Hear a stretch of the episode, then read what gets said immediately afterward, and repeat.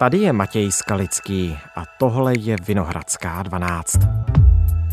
Vládní návrh česko-americké smlouvy o obrané spolupráci podpořila v úvodním kole projednávání sněmovna. Dokument, Dokument se zabývá oblastmi, které mohou souviset s přítomností amerických vojáků v Česku. Nejedná se ani o umistování jaderných zbraní. zbraní Českou republiku má bránit armáda České republiky. Nyní zamíří smlouva do výborů a poslanci se k ní vrátí pravděpodobně v červenci.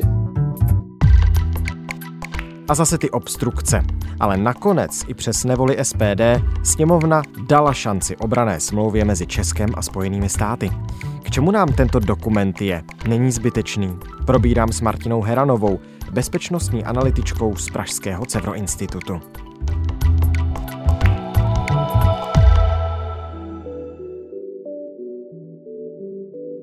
Dnes je pátek 30.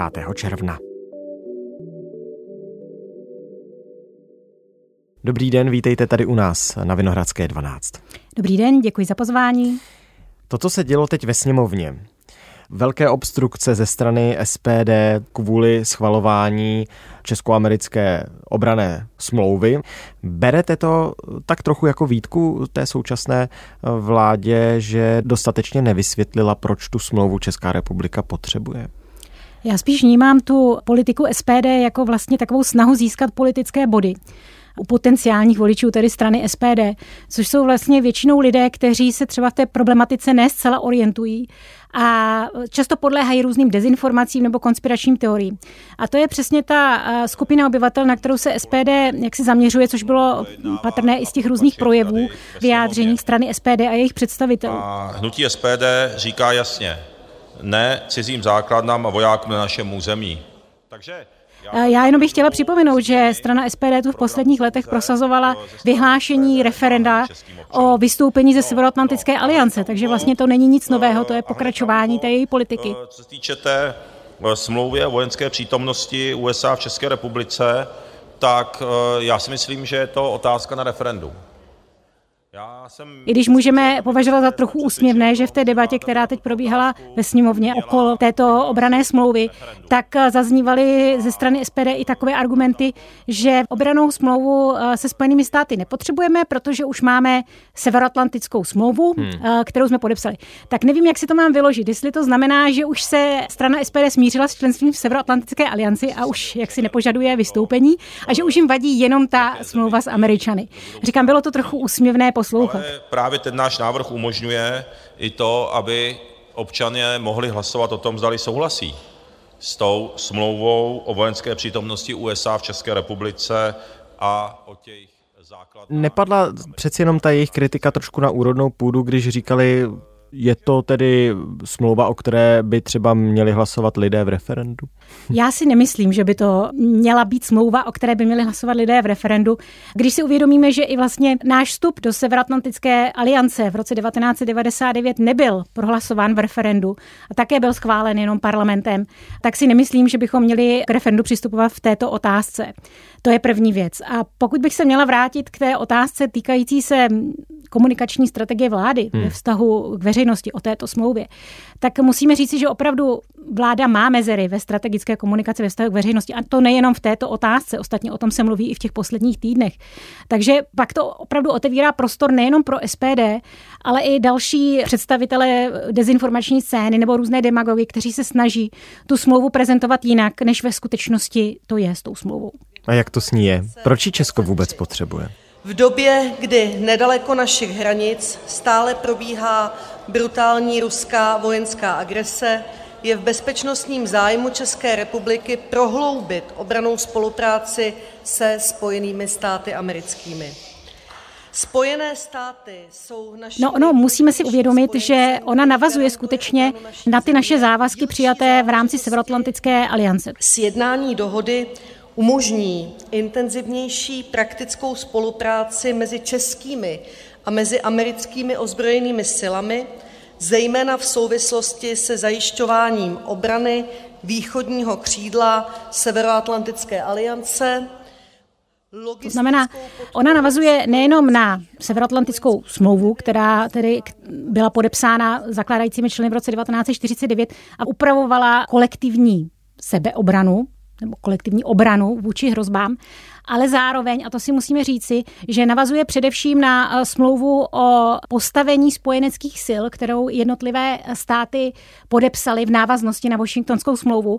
A to v roce 1951. Říká se i takzvaná SOFA smlouva, mm-hmm. to znamená právě o postavení spojeneckých sil. To znamená, že se předpokládalo, že v případě kolektivní sebeobrany, samozřejmě, když nějaký stát bude ohrožen, že jiné státy umístí své jednotky na území toho jiného spojeneckého státu. Jinými slovy přijedou američani a teďka řešme v té smlouvě, co tady budou dělat, jaké budou mít práva, jak náš právní řád se na ně bude vztahovat, jak americký právní řád a tak dále. Přesně tak. A toto rámcově je řešeno už v rámci tedy Severoatlantické aliance touto smlouvou SOFA z roku 1951. Jenže tato smlouva je rámcová. A proto i předvídá, že pak, když k tomu samotnému umístění těch spojeneckých jednotek na území jiného spojence dojde, že bude jaksi uzavírána další bilaterální dohoda, která nějakým způsobem upraví a ještě podrobněji ustanoví to působení těch jednotek toho cizího státu na území toho druhého státu. A to je přesně případ této obrané dohody, obrané smlouvy mezi Českou republikou a Spojenými státy americkými. A kdybychom chtěli být konkrétnější, tak eh, čemu přesně se vztahuje ta smlouva? Jako jaké právní otázky upravuje? Ona vlastně upravuje obecně to právní postavení, tedy příslušníků ozbrojených sil Spojených států amerických na území České republiky, pokud by tu byli umístěni. To já opakuji znovu pokud, to znamená, že ona neupravuje to samotné umístění, protože to nebylo zatím schváleno. Nepíše se tam, že za 14 dní přijede 50 tisíc vojáků a umístíme je tady na letiště v Čáslavi. Přesně tak, nic takového tam není. Musíme si uvědomit, že v souladu s naší ústavou by eh, vlastně jakékoliv umístění nebo pobyt eh, jakýchkoliv spojeneckých vojsk, tedy nejenom armád, eh, tedy armády Spojených států amerických, muselo být znovu schváleno vládou a parlamentem. To znamená, že tato smlouva automaticky nic takového neumožňuje. Mhm, a nemění vůbec to, jak je to teď nastaveno? Určitě ne. Přesně tak, jak to je nastaveno naším členstvím v Severoatlantické alianci. Ona jenom eh, jak si dopředu upravuje možnost, eh, aby bylo jasné, když tu spojenci, konkrétně tedy Spojené státy americké, budou mít umístěny nějaké vojáky, jak se v té dané situaci bude postupovat. To znamená, abychom to už dopředu věděli, kdyby k této případné eventualitě došlo.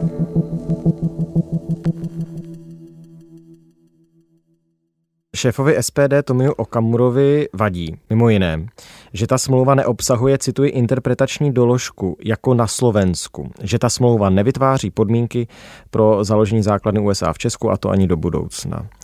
Znamená to tedy, že smlouva, kterou jsme my uzavřeli, nebo už je podepsaná, Jana Černochová, ministrině obrany z ODS, podepsala se svým protějškem Lloydem Austinem a teď dochází k ratifikaci toho podpisu, tak eh, znamená to tedy, že ta naše smlouva vytváří podmínky k tomu, aby tady byla vytvořena americká základna v budoucnosti?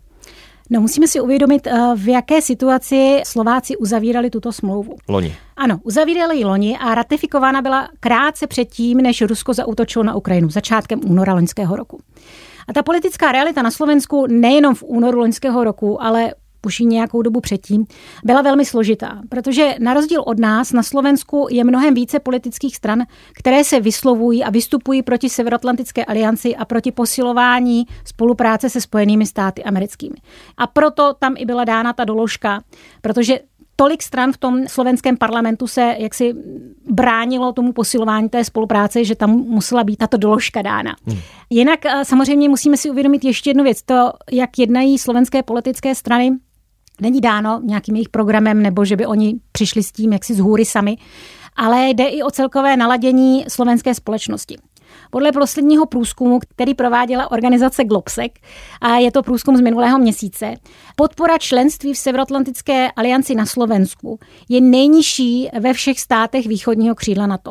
Pro ilustraci, v současné době podporuje na Slovensku členství v Severoatlantické alianci pouze 58% obyvatel. Hmm. V České republice je to podle tohoto průzkumu 85%, v Maďarsku dokonce 89%, i přesto, co momentálně provádí vláda Viktora Orbána a jakým způsobem se staví ke konfliktu na Ukrajině. A v Polsku tam to vůbec nepřekvapí, tam podpora členství v alianci je 94%. Hmm. Takže tady opravdu oni i ty politické strany reflektují ty nálady slovenské veřejnosti. A proto toto téma tam vyvolává tak velké jaksi třenice, velké spory, velmi nepřátelská vyjádření na stranu Severoatlantické aliance. Například Robert Fico nedávno prohlásil, že Severoatlantická aliance, tedy NATO, chce nějakým způsobem ovlivnit výsledek slovenských parlamentních voleb v září tohoto roku. Prezidentku Čaputovou označuje za agentku Spojených států amerických a podobně. Takže ano, tam ta debata ano. je velmi, velmi vyhrocená. Dobře, a když se vrátím zpátky k té otázce, tak naše smlouva tu interpretační doložku nemá, to znamená, umožňuje Američanům, aby si postavili svoji základnu v České republice?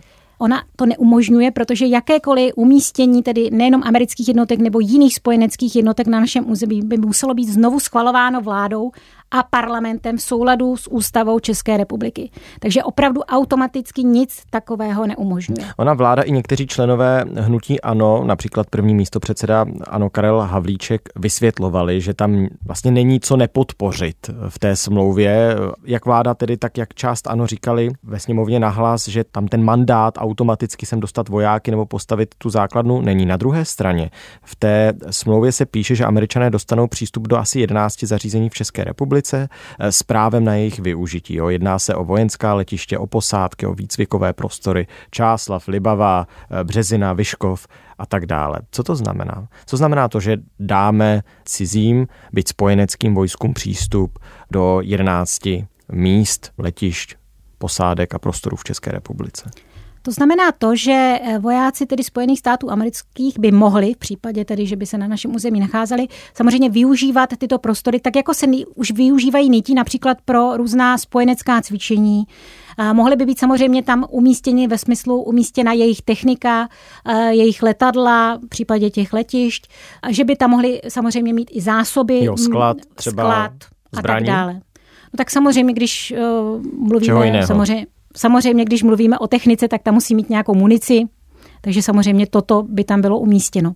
Dobře, a otázka, já nevím, jaderných zbraní třeba? I ta se objevovala ve veřejném prostoru. Zda náhodou si Česko nenechá na své území dovést jaderné zbraně, o kterých by nikdo nevěděl tak to není možné, protože veškeré umístění eh, těch sil i té techniky na našem území by muselo být po souhlasu opět naší strany. To znamená, že my bychom dopředu měli být informováni o tom, jakou techniku, jaké zbraně si armáda Spojených států nebo příslušníci tedy ozbrojených sil Spojených států na naše území přivezou, co se v těch prostorech bude nacházet. To není tak, že by to jaksi přivezli bez našeho vědomí a už vůbec ne jaderné zbraně.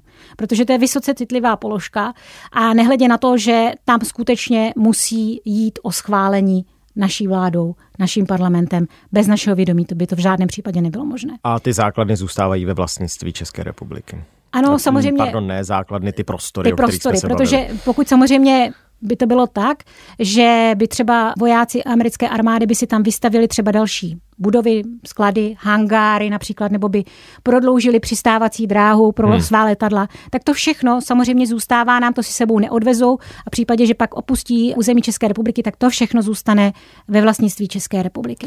Když jsem si tu smlouvu pročítal, tak eh, jedna důležitá věc. Ta smlouva mimo jiné stanovuje, že Česko se vzdává přednostního práva na výkon trestní jurisdikce až na výjimky, kdy půjde to vzdání se práva odvolat. Co to přesně znamená? To znamená to, že budou, pokud by se příslušníci amerických ozbrojených sil dopustili nějakého trestného činu mm-hmm. nebo nějakého přestupku, tak přednostně budou vyšetřovány orgány americkými, myšleno tedy v rámci té dané mise. To znamená, že samozřejmě příslušníci ozbrojených sil podléhají určitému řízení samozřejmě v rámci té americké armády, to znamená, že by byly primárně vyšetřováni jejich orgány činnými trestním řízením ale to neznamená, že by nebyli potrestáni, aby si někdo třeba nemyslel, že by jim nějaký trestný čin prošel. To v žádném případě, protože to by neslo samozřejmě veškeré důsledky, to znamená, že by potenciální oběti byly odškodněny, všechno by probíhalo.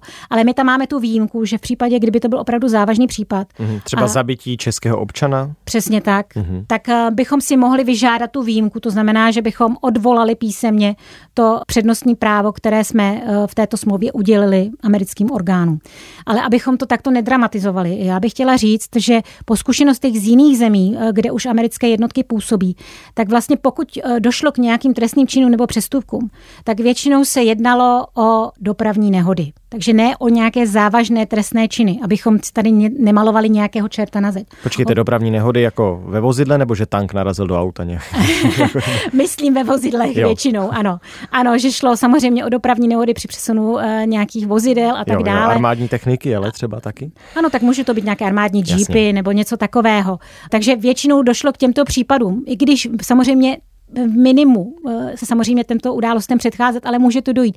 Víme, jak často dochází k dopravním nehodám na našich silnicích, takže samozřejmě, když se tu vyskytují vozidla amerických ozbrojených sil, tak může dojít k dopravním nehodám, ale to, to, to jsou případy, kdy většinou dojde poškození nějakého majetku nebo hmm. nedej bože tedy k újmě na zdraví, ale nejsou to závažnější případy, abychom si tady opravdu nepředstavovali nějakou závažnější trestnou činnost. A ty ostatní země takto asymetrický vztah eh, mají v té smlouvě ukotvený stejně jako my?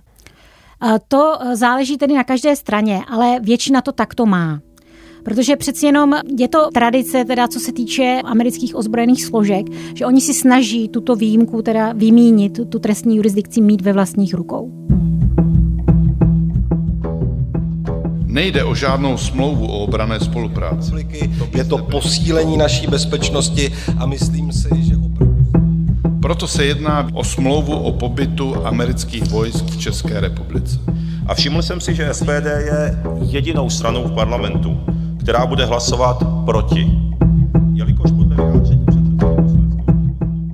Žádné základny, žádní vojáci tady nebudou. Jejich pobyt musí vždy schválit vláda nebo parlament České republiky podle Tato smlouva nepovede k výstavbě žádných vojenských základů. A garantuji, že bychom nikdy nepodpořili dokument, který by znamenal trvalou přítomnost cizích vojsk nebo výstavbu základen, nemluvě o rozmistování jaderných zbraní.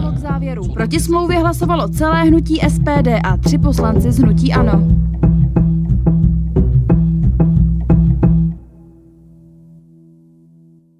bilaterální smlouvu se spojenými státy obranou už má kolik? Asi 24 států z té alianční třicítky. Ano, přesně tak. A my budeme 25?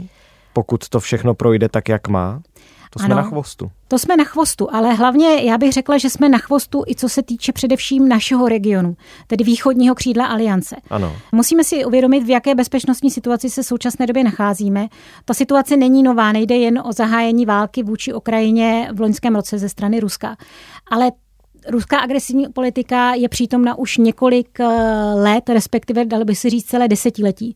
Když mluvíme o agresi vůči Gruzii v roce 2008, první agresi vůči Ukrajině v roce 2014 a to byl právě ten impuls, kdy řada zemí východního křídla NATO začala usilovat o to, aby na jejich území byly umístěny spojenecké síly, protože do té doby žádné spojenecké síly aliance nebyly umístěny na územích nových členských států NATO, tehdy nových členských států NATO, dnešního tedy východního křídla NATO. A ten rok 2014 byl přelomový. Eh, ve Varšavě eh, na samitu aliance v roce 2016 bylo rozhodnuto o té takzvané předsunuté přítomnosti spojeneckých sil na východní křídle aliance. Tehdy se to týkalo Polska a baltských států. Takže od té doby bojová uskupení mnohonárodnostní tedy působily na územích těchto čtyř států. A samozřejmě i součástí těchto mnohonárodních uskupení byly i síly Spojených států amerických. Dokonce v Polsku jsou vedoucí zemí. Takže bylo logické, že tyto státy uzavřeli i tyto bilaterální dohody. Mnohem dřív třeba mnohem, než Česká republika. Mnohem dříve než Česká republika. No ale stejně 25 ze 30. No. Jako jak si to vysvětlujete, že jsme do této doby nechtěli na, jako více posilovat spolupráci právě s USA, nebo proč jsme tak pozadu? Spíš jsme pořád počítali s tím, že nebude nutné jednotky Spojených států nebo i spojenecké jednotky na našem území umístit. Hmm dokud se ta bezpečnostní situace výrazně nezhoršila. Já jsem uvedla ten rok 2014 a následně tedy to rozhodnutí samitu ve Varšavě. A vlastně obdobnému rozhodnutí došlo i v loňském roce, po tom útoku na Ukrajinu v únoru 2022, tedy v loňském roce, kdy v březnu bylo na samitu v Bruselu rozhodnuto, že ty mnohonárodnostní bojové eh, skupiny budou umístěny i v dalších státech východního křídla NATO, to znamená na Slovensku, Maďarsku, v Rumunsku a Bulharsku. A my jsme vlastně zůstali jedinou tou zemí toho východního křídla NATO z těch devíti, kde vlastně žádné takovéto bojové uskupení eh, umístěno není a tudíž jsme ani tu smlouvu zatím nepotřebovali. Ale jsme naprostou výjimkou. Je to Hmm. samozřejmě dáno tím, že my nemáme přímou hranici, nejsme tou přímou hraniční zemí toho východního křídla na to, na rozdíl od těch ostatních států, které tedy chrání vnější hranici aliance, ať už na zemi nebo na moři. Tak my jsme přeci jenom ten stát obklopený všemi těmi spojenci. Ale to neznamená, že eh, bychom měli nějak tu situaci podceňovat. Nemohl hrát roli třeba i strach z toho, že ta smlouva nejde deset let vypovědět? Já si nemyslím, protože přeci jenom k tomu umístění těch jednotek, jak už jsme o tom mluvili, zatím nedošlo. A potom, když prostě tady budeme ty jednotky mít, tak to bude v zájmu naší bezpečnosti.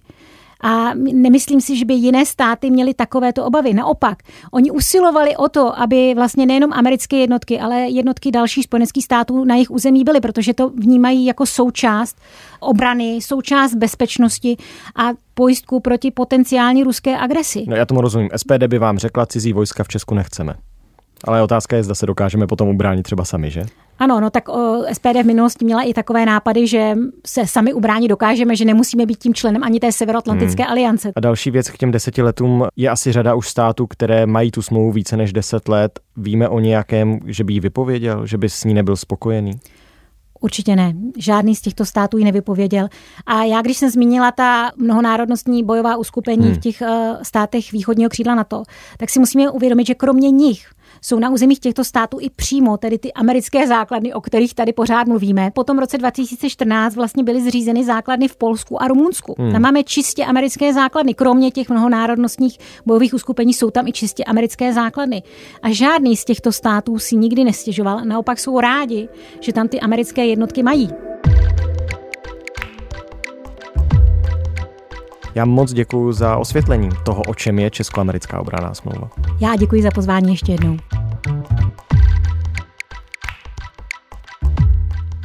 Tohle už je všechno z Vinohradské 12, z pravodajského podcastu Českého rozhlasu.